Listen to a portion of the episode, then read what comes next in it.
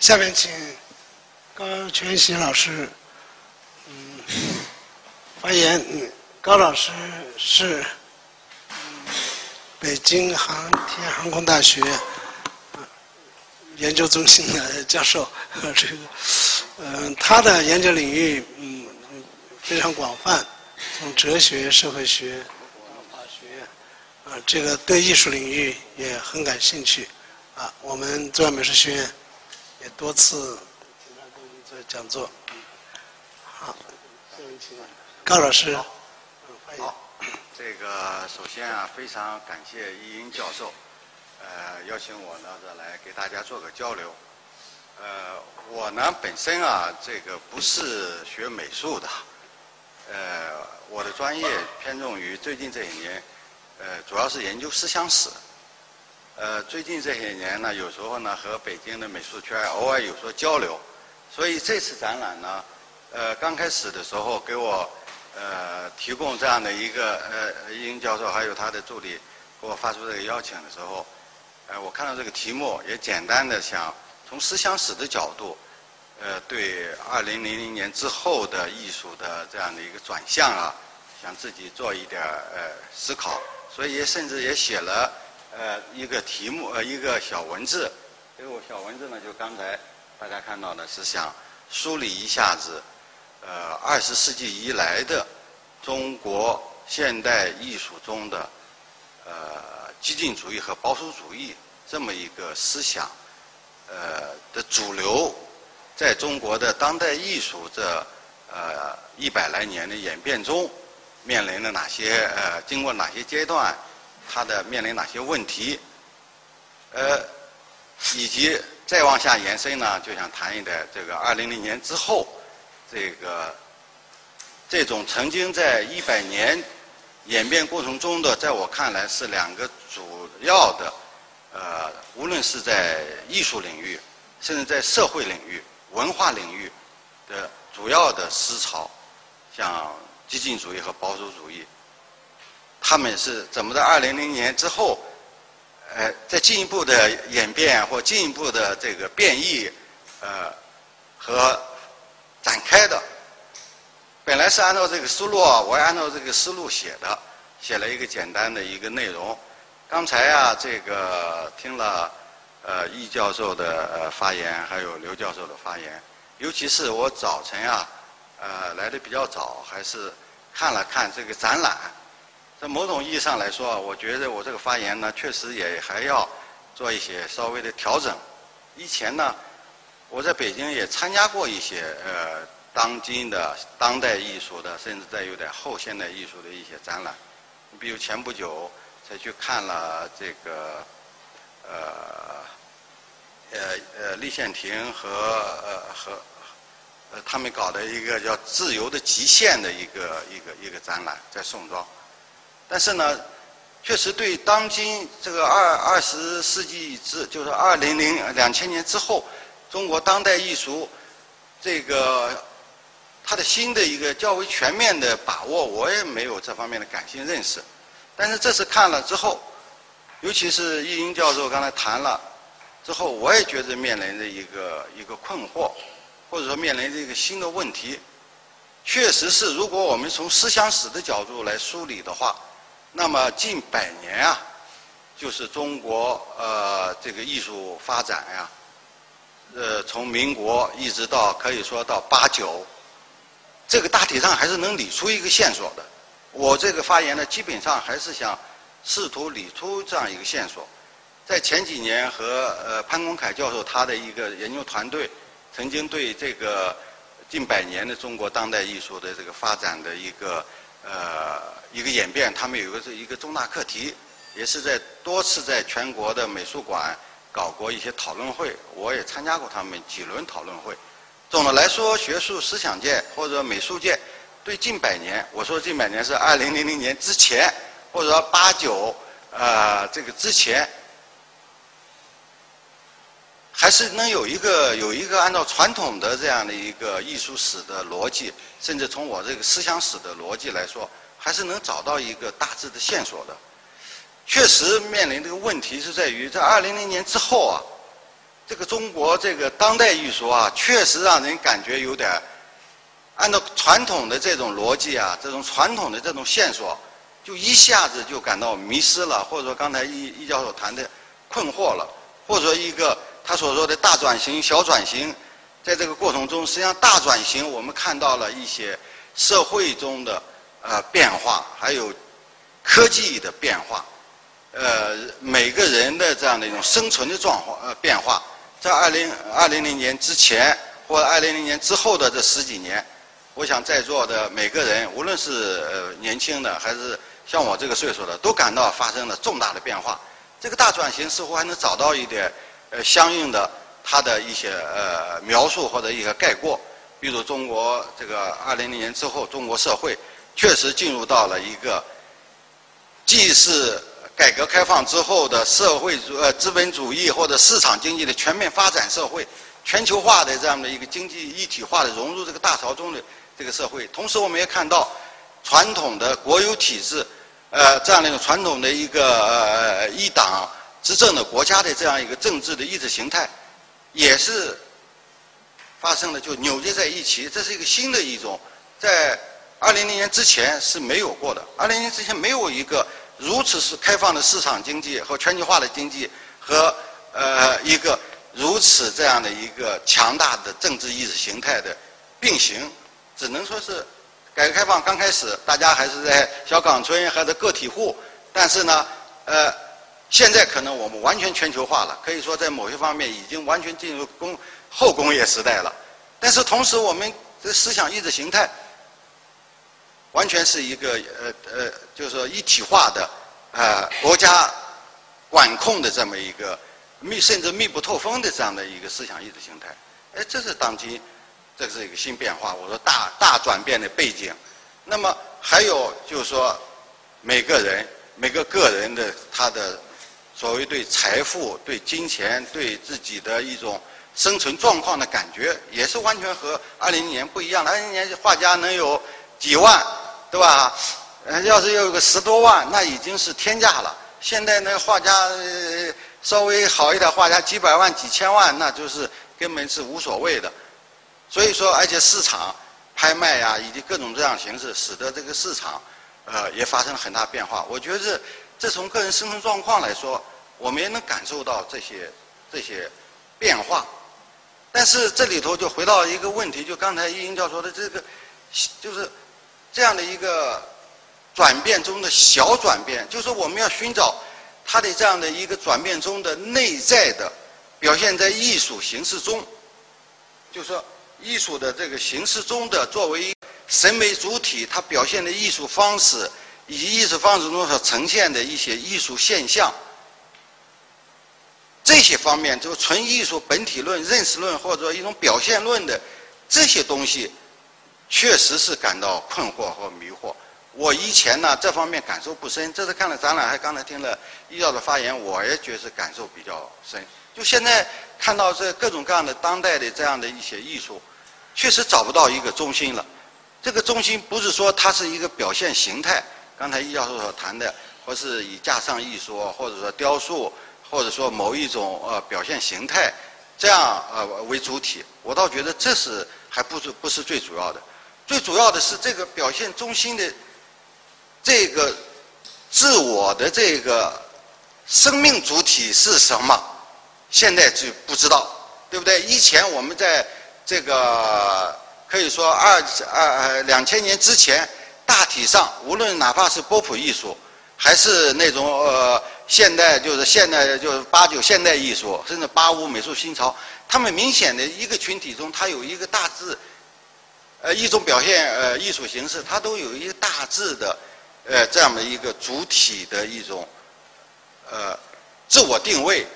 或者说形成了一个一个一个一个主体，它的是企图诉求什么，它表现的风格是什么，它大致的这个指向是什么，以及它用的一些基本的呃艺术的那些材质啊，艺术的那样的一种方法语言。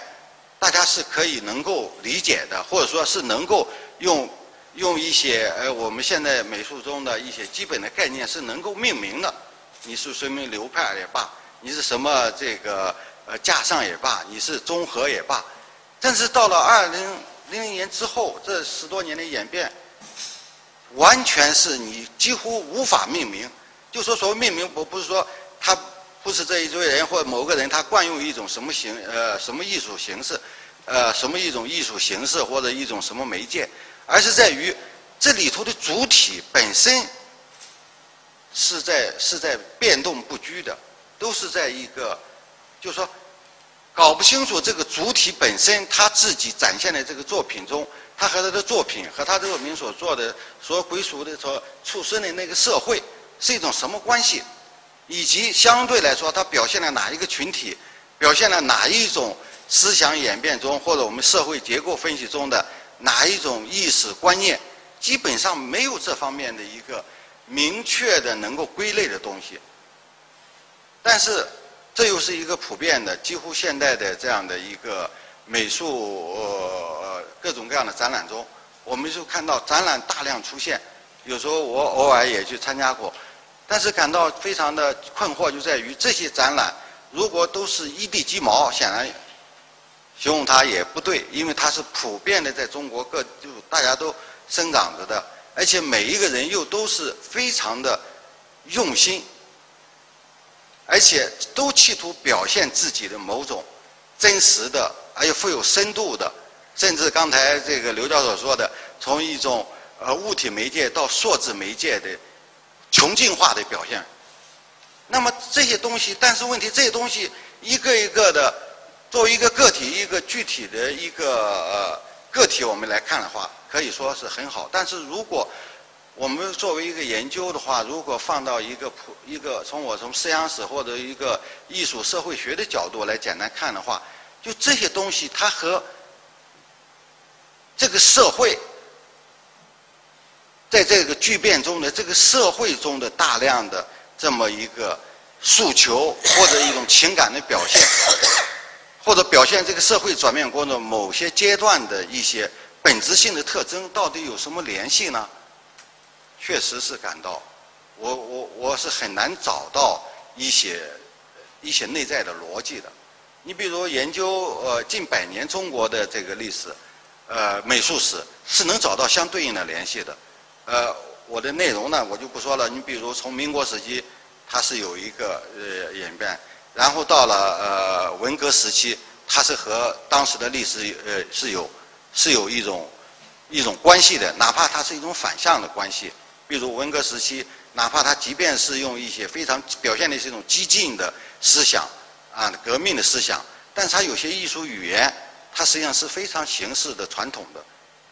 那么到了改革开放之后，那一群人，他所诉求、他所追求的那种表现方式啊，他的一些呃诉求，是和当时中国改革开放之后整个社会的这种心灵啊、社会的群体的这种思想意识，它是密切相联系的。但是，甚至到了，甚至到了这个易教授谈的这个波普，波普实际上放在那个时代话，我们也好可以理解，这个波普是和当时，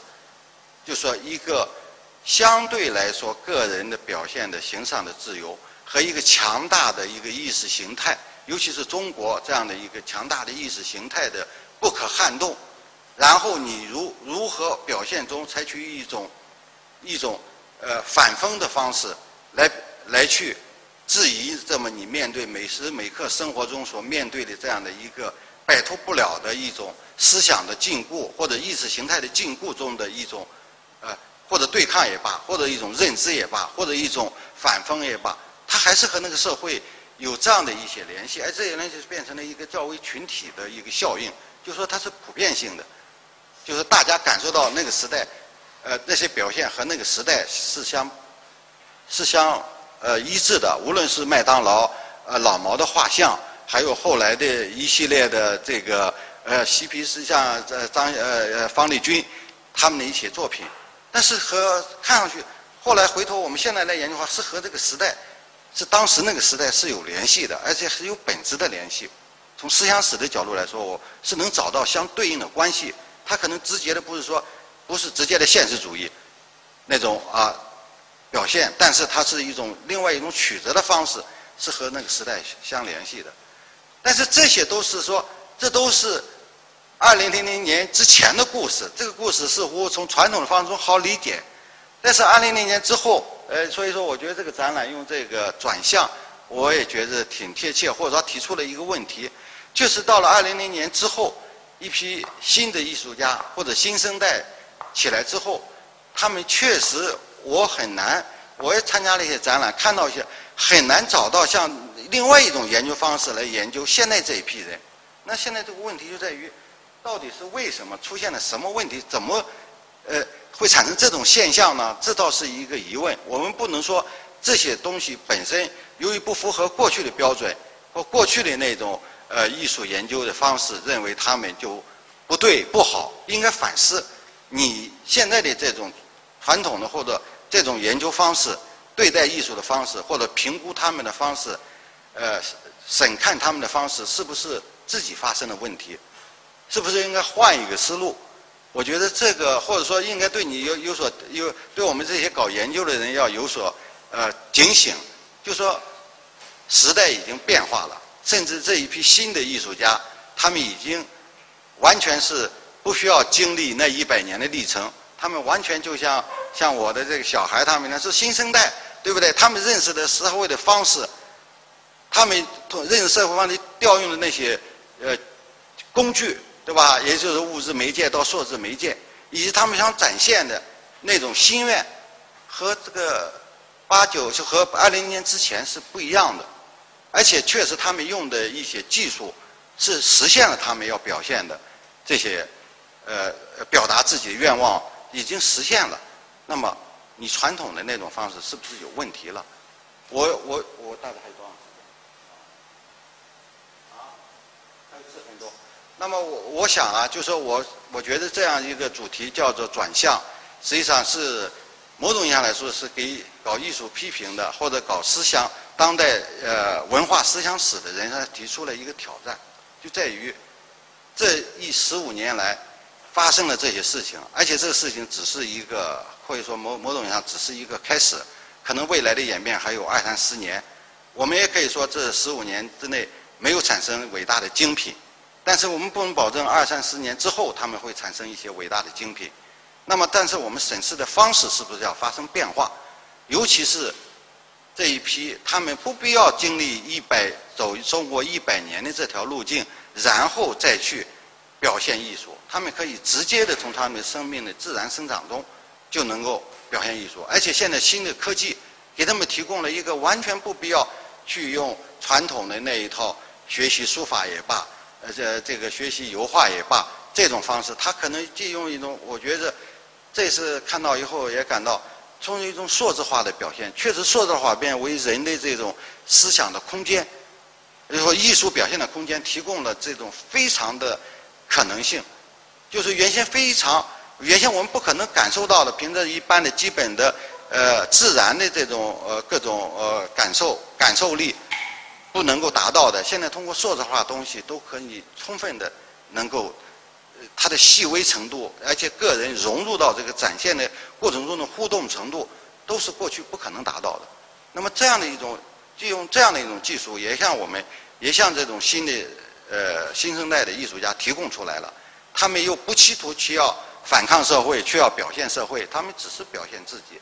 那么这样的一些作品逐渐产生之后。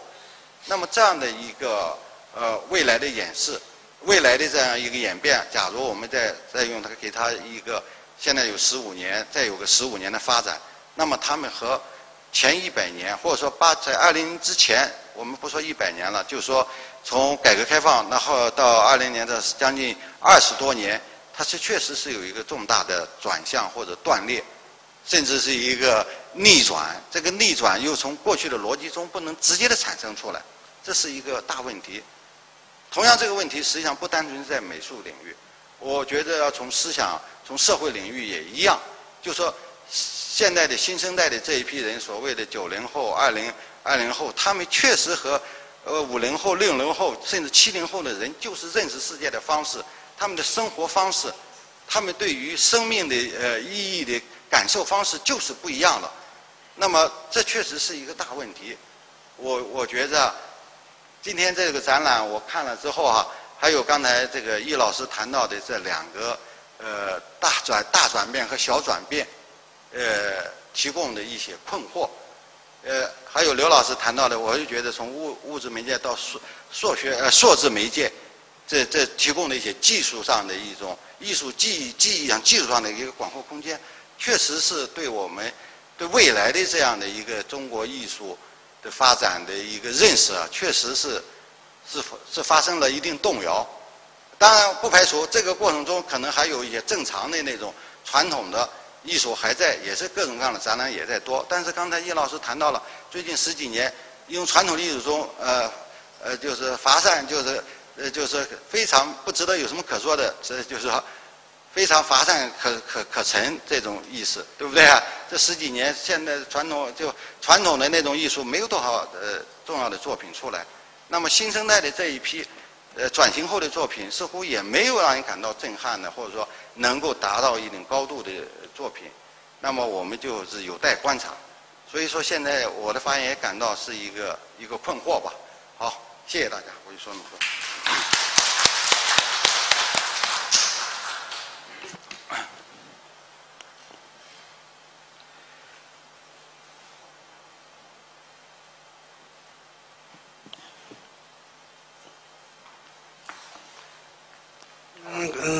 提个小问题，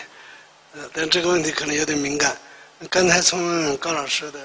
发言里边，我听出一个，嗯，就两千年以来，呃，中国的这个，嗯，经济发展，嗯，嗯，中国的和这个政治，嗯嗯，和这个中国的这个政治制度，呃，之间的矛盾，是不是？对艺术的发展有制约。嗯。哦，你说是呃政治上发展和中国对，我就是说中国的经济经济的这个扩展，它的嗯发展是吧？嗯，和中国的这个政治制度嗯中间的这种矛盾，那好，我造成了这样一种对艺术的制约或者是。好，那你说我我谈谈。有没有这种可能啊？我刚才隐约听出这个意思。嗯，这个是这样，因为我本身呀，确实搞思想史，尤其是搞政治思想史的，我觉着这一点上是这样。理解中国艺术，实际上它有一个隐秘的一个逻辑，就是中国政治的逻辑。如果不了解中国政治逻辑，或者把握清楚对中国艺术的很多重大的发展，甚至是匪夷所思的一些事情，不了解。那是很正常的，但是你如果了解了中国政治的一些内在的一些呃它的逻辑的话，那么我们对一些中国艺术中的很多事情，似乎觉得它就符合常情、符合常理了。你比如波普艺术，波普艺术它是引申的，它它是一个，它是一种反政治的政治，它看上去它是在消减政治、消减意识形态化，把一种一种传统那种意识形态中的那些。呃，无论人物或者一种集中的一种观念，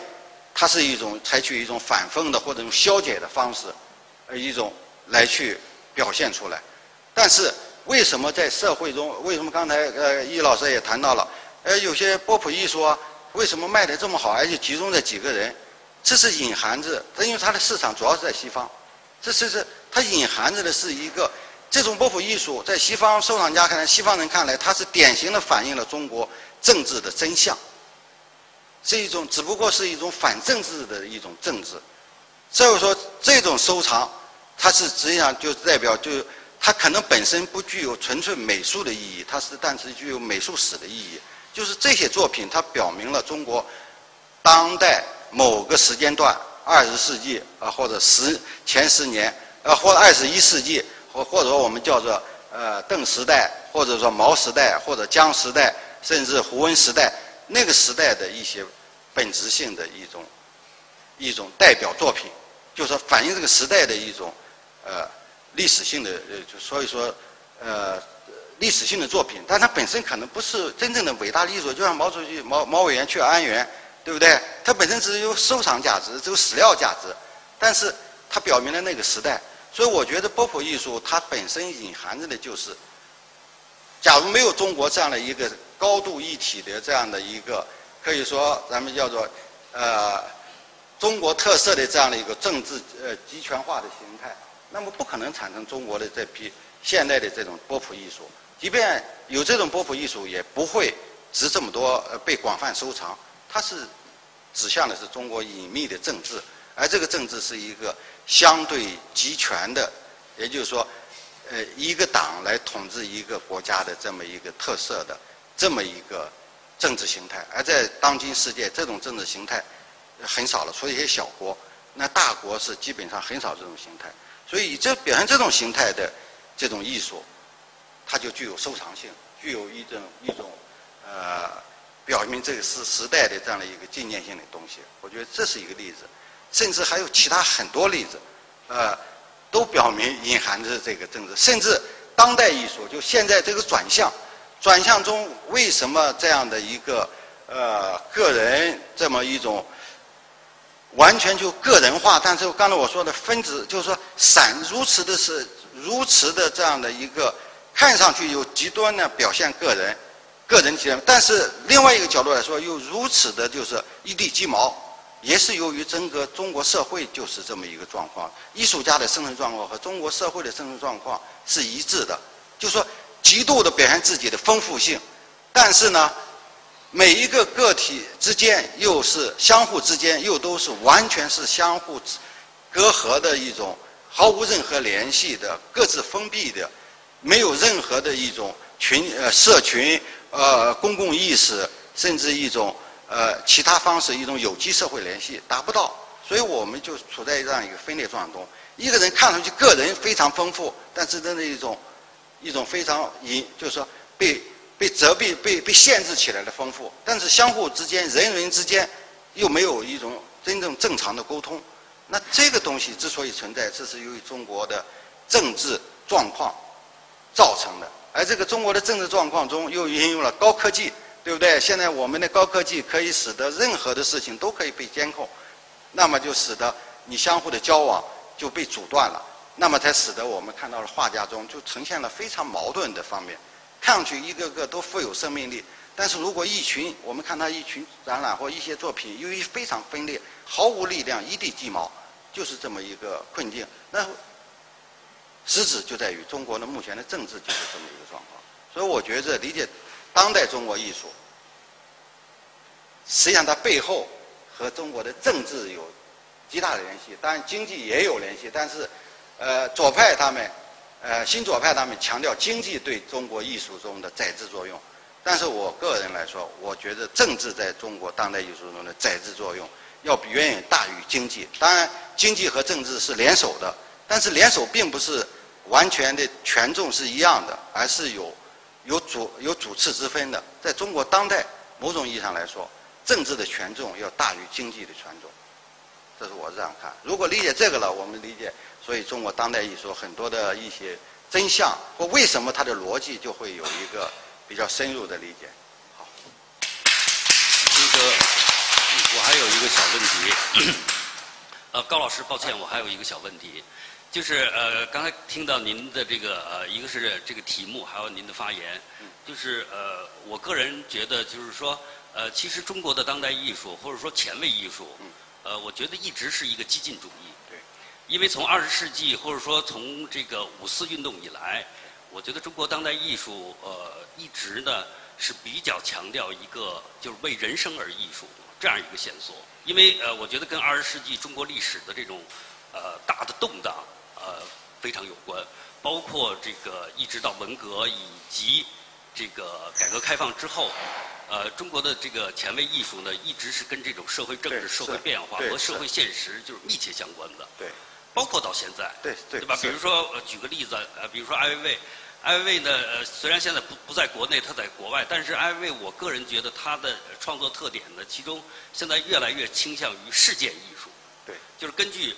某一个事件，比如说他原来根据中国的一些，现在他针对难民问题，那么难民也是一个事带有社会事件性的，就是他的这种艺术变化。那么呃，中国当代艺术呢，就是说从呃五四以来，这种激进的和为人生而艺术的，我觉得一直是一个主流。主线对对是一个主流。主线。但是在这个呃还有一个线索，叫叫为艺术而艺术，嗯就是在这个二十世纪美术史这块儿。为艺术而，也就是说更强调艺术本体、艺术语言。对。呃，在这个方面，但是呢，这个为艺术而艺术呢，我觉得一直是处在一个潜流。对，这个是某种意义上表现为就是保守主义。对。保守主义，我们不一方面保守主义有传统保守主义，实际上西方的那种纯形式、追求形式的，那么也是一种保守主义。是是，但是呢，这个呃，我我觉得可能用保守主义，当然这个词儿比较大了。就是延续这个历呃美术史上就叫为为人生而艺术。嗯。呃，这块儿呢，我觉得一直是潜流，但是呢，呃，在这个改革开放之后，尤其是呃两千年之后，其实有很多艺术家更强调这个所谓的艺术本体这一块儿，就是说呃以这种呃激进的和这种带有社会性的、政治性的这种艺术呢，仍然存在。那么为艺术而艺术的呢，这种呢也开始存在，尤其在年轻人这个方面。你比如说现在年轻人可能那种抵抗性、反抗性，或者说他的这种激进性，可能相对的就就比较薄弱。包括您强调的这种呃比较个人化的这种，也也是一个趋势。但是现在我我我的问题是在于什么呢？就是说，那随着这种现在这个呃变化哈，包括易老师刚才提的问题，其实这种政治的这种状况其实越来越严峻了。那么这种激进主义和保守主义。您觉得，在未来会 是一种什么样的趋势？因为咱们在探讨的是一个转向问题。是，谢谢。好，谢谢啊！我简单说两句，因为我这里头啊，呃，我这个文章中具体你谈的那些东西我都涉及了。但是确实对未来啊，我觉得是这样。因为刚开始就是说中国近百年啊激进主义占主流，但是呢，随着改革开放之后，尤其是随着这个前十年吧。就是说，之前开始的这种以传统的儒家的兴起，新儒家的兴起之后，中国确实有了一个保守主义的一个思想的一个呃呃一个一个一个一个面向。这方面呢，不光在一个中国传统方面，实际上在对西方的这样的一个艺术的文脉或者艺术的这样的一个思想的呃这个追随中啊，它表现为纯艺术，或者你刚才说纯艺术，但是纯艺术本身又有。是古希腊的纯艺术，还是文艺复兴的纯艺术，还是呃十八、十九世纪的纯艺术？那么随着大家对这个艺术形式的理解不同，可能表现为一种这种反的反对，就是追求呃呃古典的，或者追求呃近代文艺复兴的，甚至追求塞尚，这都是一种这种追为艺术而艺术。所以我觉得这个是中国在当代以后呢，基本上激进主义也还是。势力不减，但是保守的这种主义的这种艺术品味、艺术追求呢，呃，就比过去啊，以前过去被压住了，几乎是很难。现在呢，已经开始生长了。但是未来的走向，我觉着未来的走向呢，是基本上是在中国，就说在中国目前的情况下呢，会产生两分，就说可能会不可能一方占主导，基本上是激进的。和保守的，就是各各自走自己的道路。因为激进的可能政治的激进呢，可能转化为生态的，对吧？有些对生态的，对一些男女这个平等的，就是西方的所谓当代最新问题的一些一些思考，它完全可以用一种激进的方式。因为西方我们看到他的这种末世论呀，甚至他的呃一些宗教的一些呃导致的一些呃。无论是他是虚无主义，还是呃乌托邦导致的这些东西，完全是可以以一种激进的方式表现。我觉得这个对中国的年轻人哦，一直是有吸引力。它是涉及到人性，人性中最终人将来是走向虚无，还最终人如何克服虚无，这种东西啊，是对是对人性形成挑战的。所以激进主义一直是会强劲有力的。可能是主题不一样了，以前可能对社会，对甚至对对党，对吧？但以后可能它可能变成另外一种东西，对工业或者对人的生存本身。但是呢，由于这个这么大的人口，我们有这么大的传统，所以保守主义的这种这种这种重新的这种复兴啊，这个确实也是一个一个一个潮流。这一块，我个人我个人的感觉就是，这两块都有发展空间，但是它的主题会变。以前保守主义可能哈，就回到中国的世俗化的儒家传统。可能现在保守主义可能它的面更广泛一些，因为整个的西方也有它的保守主义，也是一个强劲的一个一个呃一个呃思想的脉络或者艺术的脉络，所以我觉得保守主义作为一个人到了一定岁数，自然会转型保保保守。所以说，所以说，呃，跟人的个人艺术家的他的这个生存经历也有关。所以我觉着啊，未来这两块会会平行，但是主题会变，保守什么是或者激进什么会变。好，这样。嗯，谢谢高老师。